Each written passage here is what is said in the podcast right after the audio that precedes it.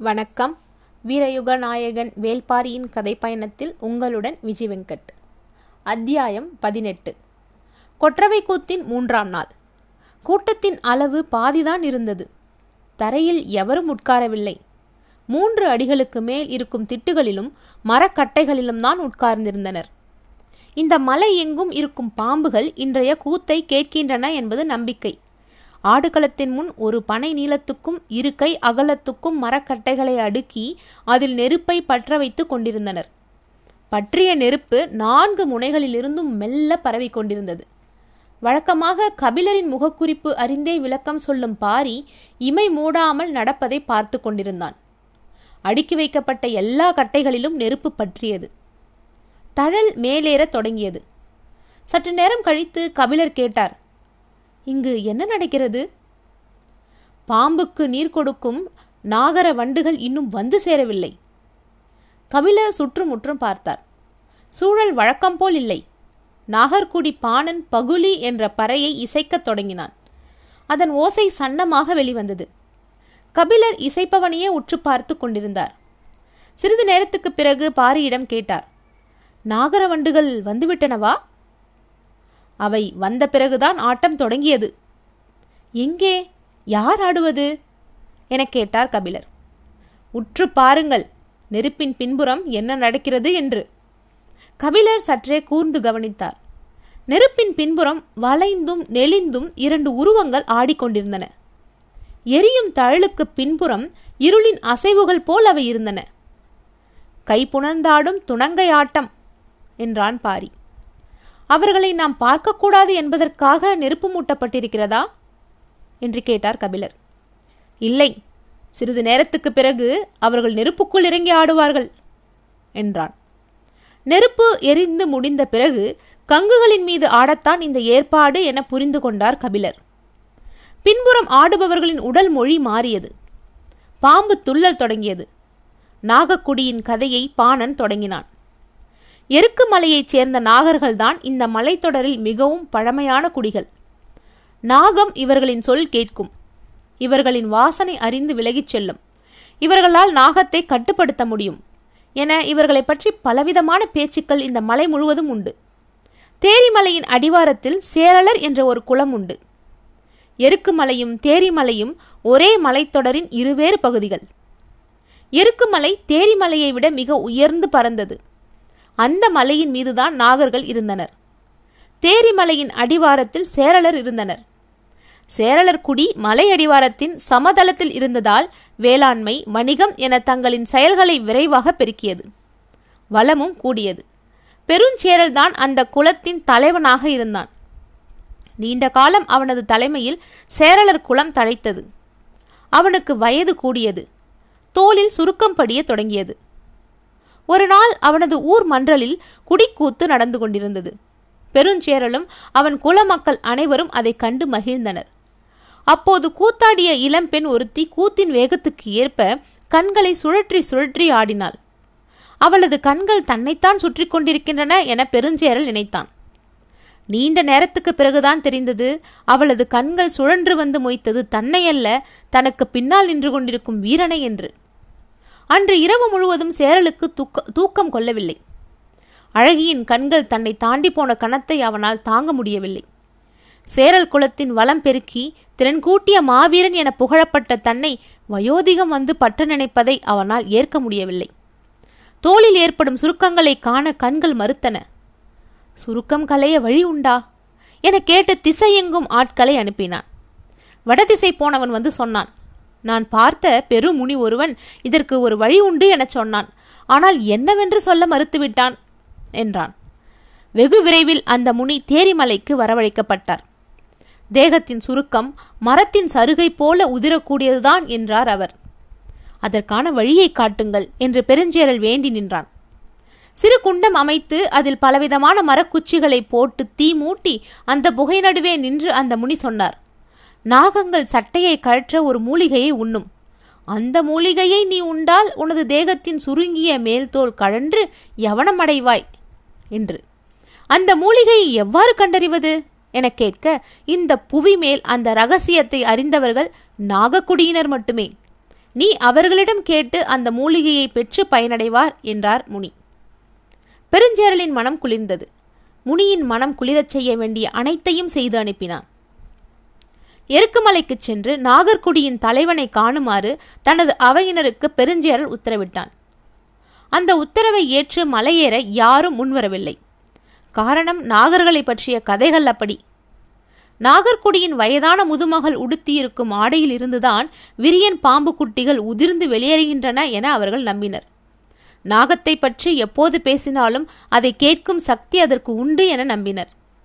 நாகத்தை பற்றிய எந்த ஒரு சொல்லும் நாகத்தின் செவியில்தான் போய் தங்கும் என்பது எல்லோரும் அறிந்ததே.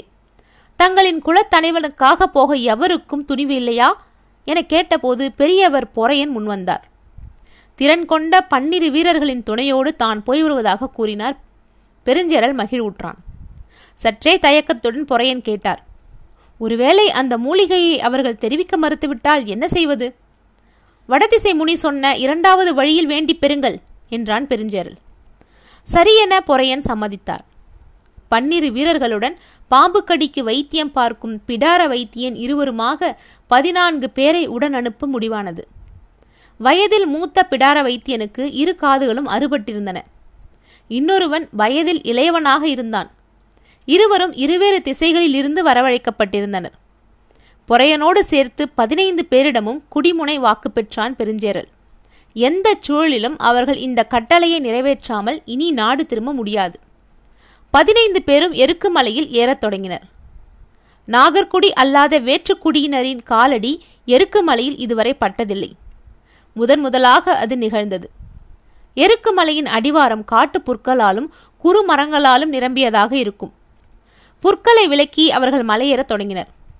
புது மனிதர்களின் வாடையை நாகங்கள் நன்கு அறியும். அவர்கள் முன்னால் இருக்கும் புற்களை விலக்கி கால்களை மிக கவனமாக முன்னகர்த்தி சென்று கொண்டிருந்தனர்.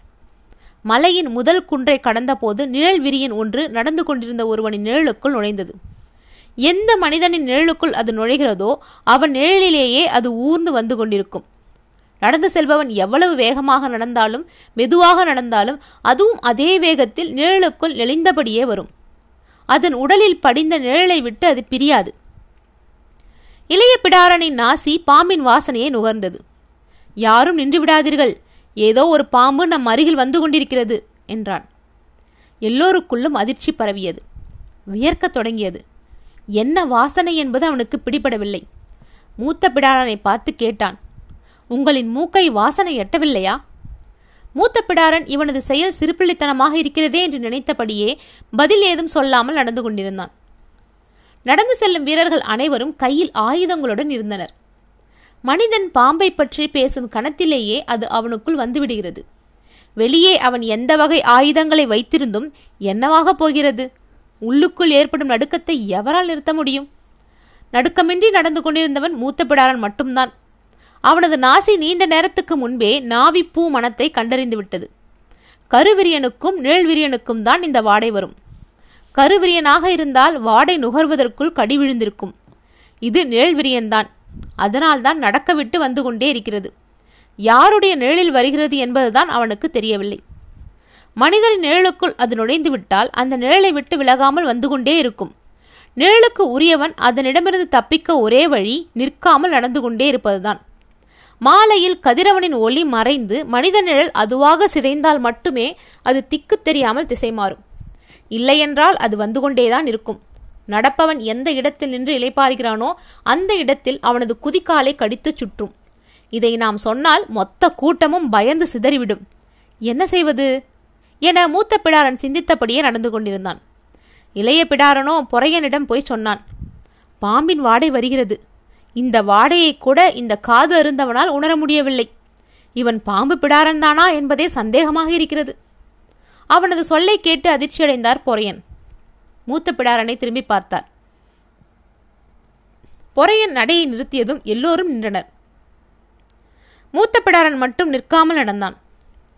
தன்னை இவன் அவமதிக்கிறான் என பொறையன் நினைத்த கணத்தில் இடது பக்கம் வந்து கொண்டிருந்த வீரவன் ஒருவன் கத்திக்கொண்டு கீழே விழுந்தான். அன்று இரவு தனித்த மரம் ஒன்றில் பரன் அமைத்து தங்கினர். வீரர்கள் சுழற்சி முறையில் காவல் காத்தனர். உணவு மூட்டைகளை கூட கீழே வைக்காமல் மரத்திலேயே கட்டி தொங்கவிட்டனர். நடந்ததை மூத்த பிடாரன் விளக்கிய போது இளைய பிடாரன் வணங்கி மன்னிப்பு கோரினான். மறுநாள் விடிந்தது. பாம்பு பெரும்பாலும் காலையிலும் மாலையிலும் தான் இறைமேயும் எனவே வெயில் நன்கு மேலேறிய பிறகு நடக்கலாம் என்றான் மூத்த பிடாரன். அதன்படியே அவர்கள் பொறுத்திருந்து நடந்தனர். வீரர்கள் எல்லோருக்குள்ளும் அச்சம் அப்பி கிடந்தது. மூத்த பிடாரன் முன் சென்று கொண்டிருந்தான். வீரர்களுக்கு நடுவில் பொறையனும் இறுதியில் இளைய பிடாரனும் நடந்தனர். பாம்புகளின் விதவிதமான தடங்கள் நெடுக கிடந்தன. தொலைவில் இருந்த புதரின் மேல் பெரும் கிளையைப் போல கழுத்தை நீட்டி பரப்பவற்றை மேய்ந்து கொண்டிருந்தது ஏதோ ஒன்று. பின்னால் நடந்து கொண்டிருந்த வீரன் ஒருவன் அதை பார்த்து கை காட்டினான். இளைய பிடாரன் அதை உற்று பார்த்தான். அது கட்டையா அல்லது பாம்பா என்பதை அவனால் உணர முடியவில்லை. ஒரு கல் எடுத்து அதை நோக்கி வீசினான். அது மெல்ல திரும்பியது. முன்னால் போய்க் கொண்டிருந்த மூத்த பிடாரனிடம் சத்தம் போட்டு சொன்னான் உனது காதுகளை அறுத்தால் ஒழிய உனக்கு புத்தி வராது. அப்போதுதான் புரிந்தது அவன் ஏற்கனவே அதை பார்த்து விட்டான் என்று. பதில் சொல்லியபடியே நடக்கும் வேகத்தை இரு மடங்கு கூட்டினான் மூத்த பிடாரன். ஏதோ ஒரு ஆபத்து வரப்போகிறது என்பதை எல்லோரும் புரிந்து வேகம் கொண்டனர். இளைய பிடாரன் வீரர்களை கடந்து சற்றே உள்ளே போய்விட முயன்றபோது அவனுக்கு முன்னால் சென்று கொண்டிருந்த வீரர்கள் காலிலே குச்சியாலேயே குத்திவிட்டது என்று சொல்லி கீழே உட்கார்ந்தனர். அவ்வாறு உட்கார்ந்த நான்கு பேரும் அதன் பிறகு எழுந்திருக்கவே இல்லை. ஒரு கட்டைவிரியன் இருந்தால் அதை சுற்றி எண்ணற்ற குறுவிரியன்கள் இருக்கும் என்பது கூடவா உனக்கு தெரியாது? தேன்கூட்டை கலைப்பது போல புதரில் கிடந்தவற்றை கல்வீசி கலைத்து விட்டாயே என்று சொல்லிக்கொண்டே இளைய பிடாரனது காதோரத்தின் சிறு பகுதியை அறுத்தான் மூத்த பிடாரன். இளைய பிடாரன் வலியால் கத்தினான். ஆனால் நான்கு வீரர்களின் மரணத்துக்கு தான் காரணமாகிவிட்டதால் தண்டனையை ஏற்றான். இது போன்ற காரணங்களுக்காக சிறுக சிறுக அறுத்து இரண்டு காதுகளையும் முழுமையாக இழந்து நிற்பவன்தான் மூத்த பிடாரன் காதுகளற்ற அவனது தோற்றத்துக்கு பின்னால் எத்தனை வகையான பாம்புகளை பற்றிய அறிவு இருக்கும் என்பதை இளைய பிடாரன் அப்போதுதான் உணர்ந்தான். மூன்றில் ஒரு பங்கு வீரர்களை இரண்டே இரண்டாம் நாளிலேயே இழந்தனர். நாகக்குடியினரின் வாழ்விடத்துக்கு என ஆறு நாட்கள் ஆகும் என்று முன்னோர்கள் சொல்ல கேட்டுள்ளனர். அங்கு சென்று சேரும்போது எத்தனை பேர் உயிரோடு இருப்போம் என்ற அச்சம் எல்லோரையும் ஆட்கொண்டது.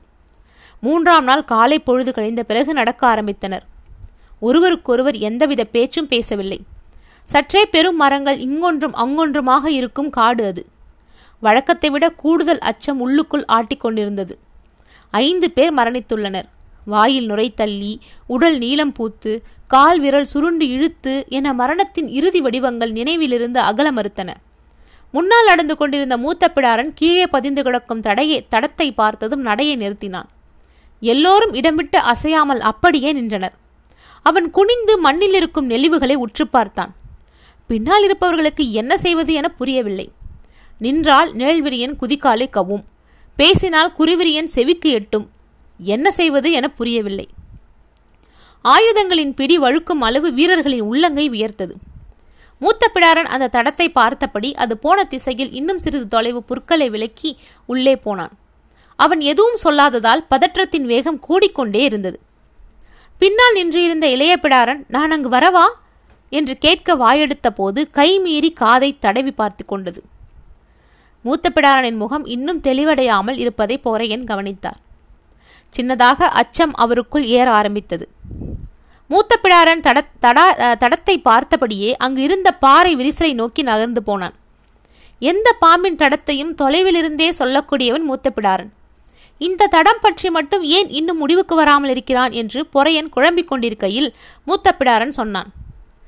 மலஞ்சாறை புரண்டிருக்கிறது. அவன் சொல்வது மற்றவர்களுக்கு புரியவில்லை. பாம்புகள் வளைந்து வளைந்து போகக்கூடியவை. பாம்புகளின் இனத்துக்கும் தன்மைக்கும் ஏற்ப வளைவுகளின் அகலம் மாறுபடும். பாம்புகளுக்கு வயது ஆக ஆக வளையும் ஆற்றல் குறையும். அதனால் அவற்றின் வேகம் குறையும். இந்த நிலையிலேயே பெரும்பாலான பாம்புகள் இறந்துவிடும். ஒரு சில பாம்புகள் தான் இவற்றை தாண்டியும் வாழும். முடிந்தவரை நெளிவு கொடுத்து நகர்ந்து போகும். மிகவும் வயதானால் அதாவது மனிதன் நூறு வயதை எட்டுவதைப் போல பாம்பும் பெரும் வயதை அடைந்தால் அதன் உடல் பாதி அளவுக்கு சுருங்கிவிடும்.